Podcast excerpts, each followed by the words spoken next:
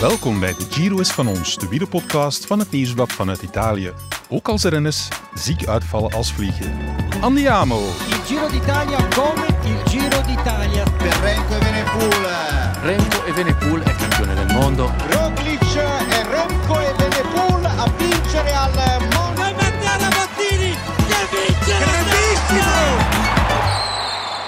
Het Giro-peloton is in één dag 13 renners kwijt. Dan tellen we de renners die niet zijn begonnen aan de tiende etappe, onder wie roze trui Remco Evenepoel uiteraard, en ook de renners die niet zijn aangekomen, zoals de schaduwfavoriet van Bora, Alexander Vlasov. De regen viel weer met bakken uit de lucht en de gevoelstemperatuur was 4 graden. Covid, verkoudheden, griep en buikgriep houden lelijk huis in het peloton. Bij de start in Scandiano was het even wennen om Jaron Thomas en niet Remco Evenepoel als roze trui op het podium te zien verschijnen. Thomas stond er zelf wat bedremmeld bij. Della corsa rosa fino a questo punto, lui che ha già vinto anche un Tour de France nel 2018 ed è stato campione olimpico della pista. Applausi per Geraint Thomas. Bij Soudal Quickstep was het de day after. Niet zozeer de dag na de rustdag, wel de dag na de grote shock.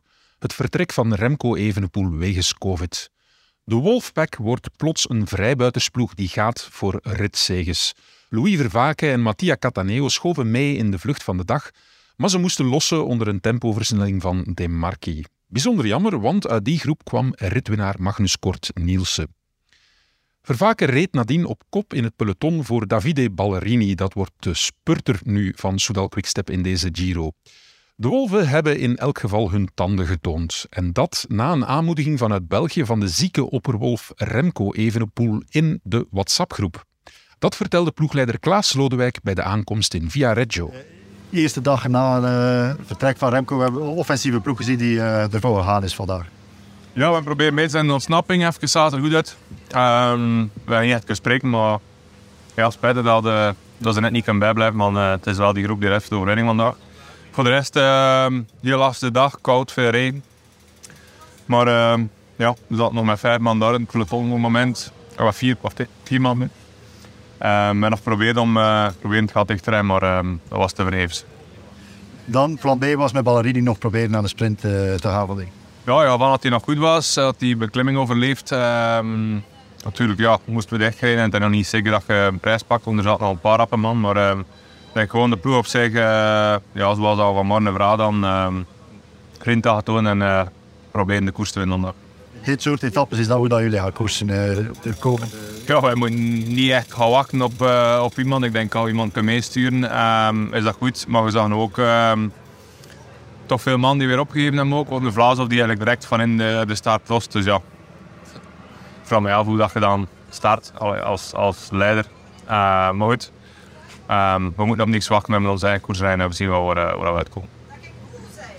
Het is ook een Giro, want eh, tot het seizoen eh, ontsnappingen trokken het meestal niet, maar in deze Giro wel. Hè. Dus dat is misschien wel goed voor jullie in eh, de hoedanigheid waar jullie nu de rest van die Giro zullen rijden. Ja, ehm, ik denk, ja, Ineos zijn een heel sterk blok. Ik denk dat Jumbo echt zal wachten om, aan te vallen en niet altijd moet gaan voor die etappenzege. Dus ik denk dat de ontsnapping wel meer vrijgeleide zal krijgen. Ehm, alleen is het wachten voor ons op de juiste ontsnapping. Kijk, je er ook van, van al die, die opgevers, natuurlijk het weer speelt mee en dan COVID die rondgaat. Hè. Als dit blijft verder gaan, gaan er nog veel afvallen voor Rome. We gaan er nog veel afvallen, denk ik. Ehm, dus ja, hopelijk blijven we nu verder in Sparta, dat we toch met eh, een redelijk voltallige ploeg kunnen blijven koers maken. Is het eigenlijk moeilijk om zo van de ene mindset naar de andere te gaan? Of is dat goed dat, dat die rustdag daar geweest is om dat een beetje door te Die rust heb ik ook gedaan, maar het is zeker niet simpel. Uiteindelijk, de jongens starten hier en zijn ehm, in acht etappes of zeven etappes best te geven, maar zichzelf voor Remco te beschermen. Dus het is wel een andere manier van jezelf op te laden. Dus ehm, het is niet evident, net daarom dat we vandaag heel tevreden waren met hetgeen dat we zien. hebben. Eh, want het kan makkelijk zijn voor een Cherny valt. Het kan ook makkelijk zijn om te zeggen van ja, ik kan ermee verder en afstappen. Dus ze zijn allemaal eh, ja, blijven vechten tot het einde. Dus eh, chapeau voor de jongens. Dus heeft Remco ook nog iets tegen hen gezegd voor hij voortging? Kwestie van hen te motiveren, van maak iets van die Giro jongens.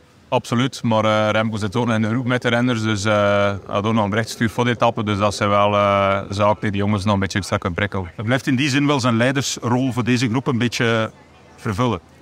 In zover dat kan, blijf je dat doen, ja. De Gazzetto dello Sport pakte gisterochtend uit met een vlammend artikel over de opgave van Remco Evenepoel. Ze hadden het over een gebrek aan respect voor de Giro en de roze trui. Het feit dat Soudal Quickstep de organisatie niet persoonlijk had ingelicht, was in het verkeerde keelgat geschoten. Maar de Gazetta ging verder en insinueerde ook dat Evenepoel COVID als paraplu zou hebben gebruikt, omdat hij, en dan citeer ik, niet meer in de mentale en fysieke conditie was om te winnen. En dat hij het moeilijk zou gehad hebben om een nederlaag te accepteren en dus maar de vlucht koos.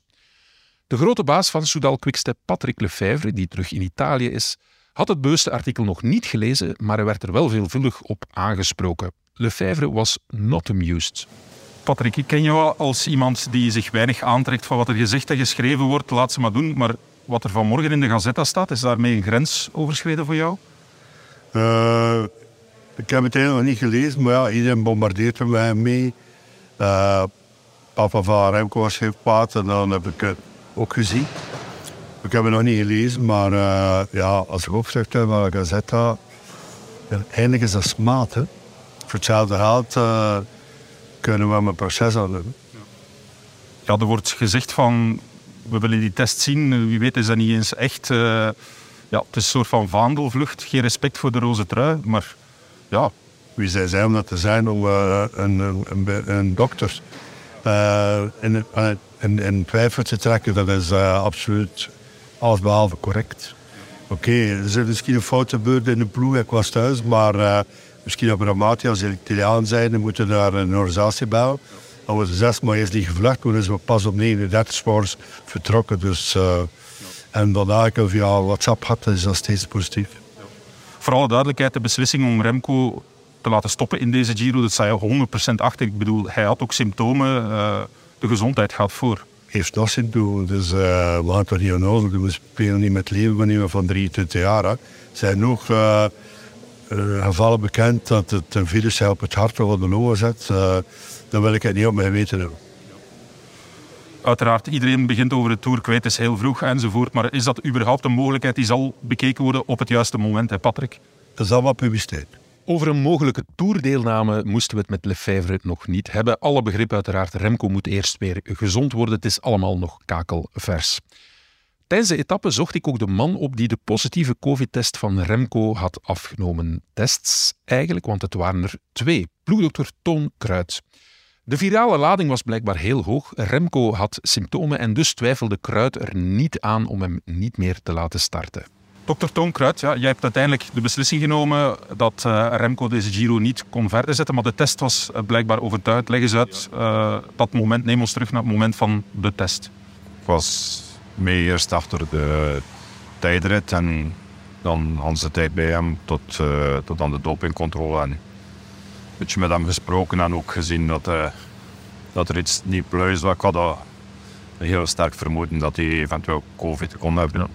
Dan, als we het hotel aankwamen, de test gedaan, uh, onmiddellijk in de bus nog. Als, en die was positief, maar dan heb ik nog niks gezegd. Dan is hij naar de massage geweest. Nou, ik wilde eerst weten hoe dat de situatie Hans de ploeg was. Ik heb daar ja, de ploeg in drie kwartier of in een uur getest en alles er, personeel ook. En er was dan niemand dat positief dan, dan in tussentijd Remco nog een keer hertest. En dan heb ik het hem gezegd en gezegd dat voor mij geen, geen optie was om verder te rijden.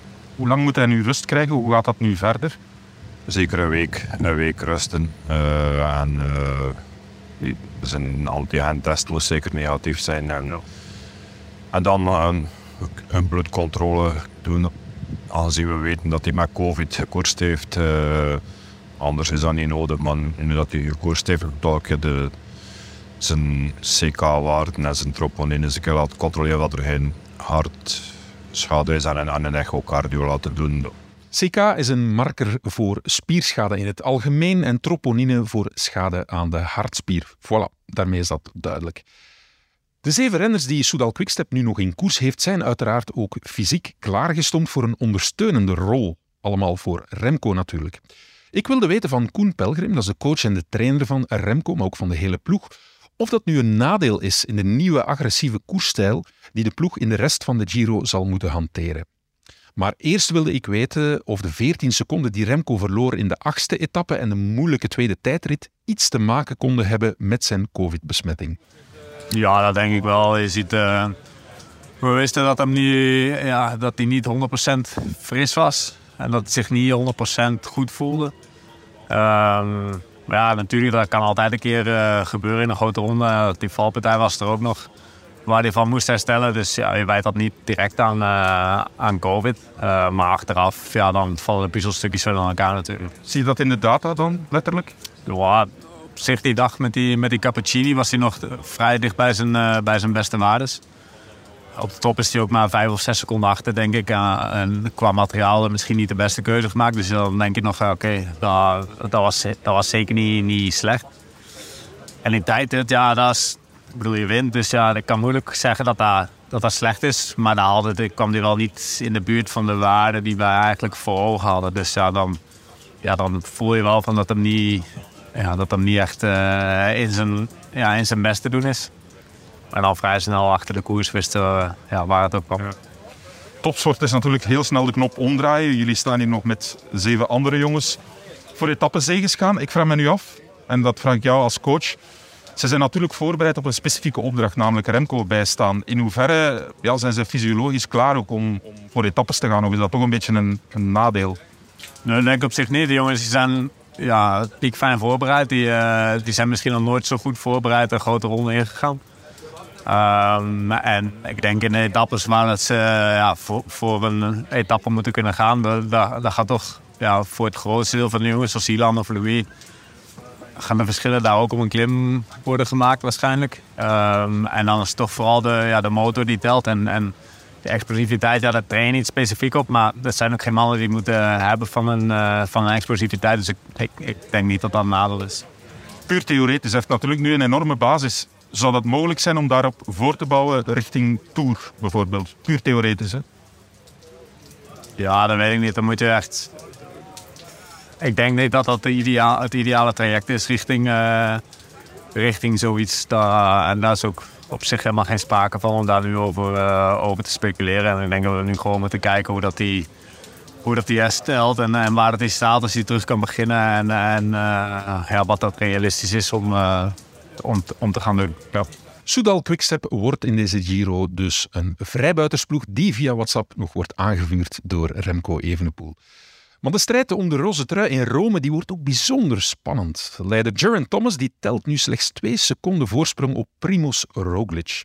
Jumbo-Visma die zette alles op Roglic, dat is duidelijk. Maar Ineos Grenadiers die hebben vijf renners in de top 11, onder wie onze landgenoot Laurens de Plus. Het wordt een strijd van het Ineos-blok tegen enkelingen of duo's uh, als Roglic en João Almeida, de eerste van Jumbo-Visma en João Almeida van UAE natuurlijk. Ik peilde bij de start in Scandiano naar de verwachtingen van een van de teambazen van Roglic, Arthur van Dongen. Ja, de grote concurrent wordt nu misschien wel Ineos. Er zijn uiteraard meerdere ploegen, meerdere uh, tegenstanders. Maar zij hebben vijf mensen in de top 14. Jullie gaan voor één renner. Ja, dat maakt, wel heel, uh, heel, het, maakt het een heel specifieke strijd. Hè? Eén tegen meerdere. Ja, wij hebben natuurlijk uh, maar één ijzer in het, in het klassement. Hè? Dus vijf man van die Neos die, die de top 14 staan of top 13 uit mijn hoofd. Maar er zijn nog steeds meerdere kapers op de kust. Dus ik denk dat het ja, nog een hele twee aantrekkelijke koersweken gaan worden. Maar ja, het is wel, het is wel speciaal één, één zo'n sterk blok natuurlijk meerdere kaarten kan uitspelen. Maar ik verwacht ook dat het op, op, op bepaalde slotklimmen gewoon een man tegen man gevecht gaat worden.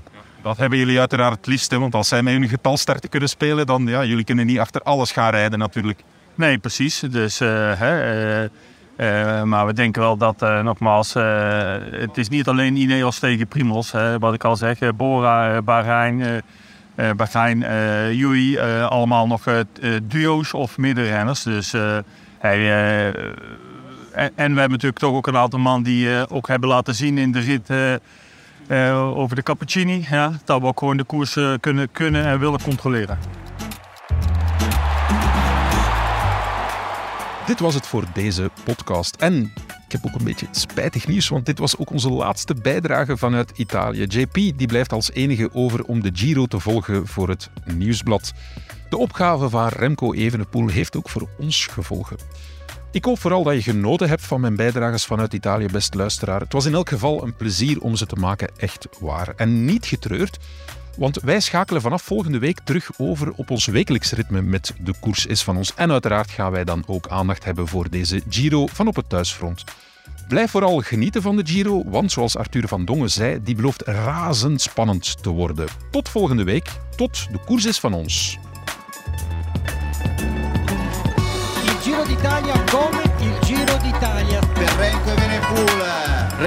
d'Italia. Per Renko e Benepool. Remco Evenepoel è campione del mondo. Roglic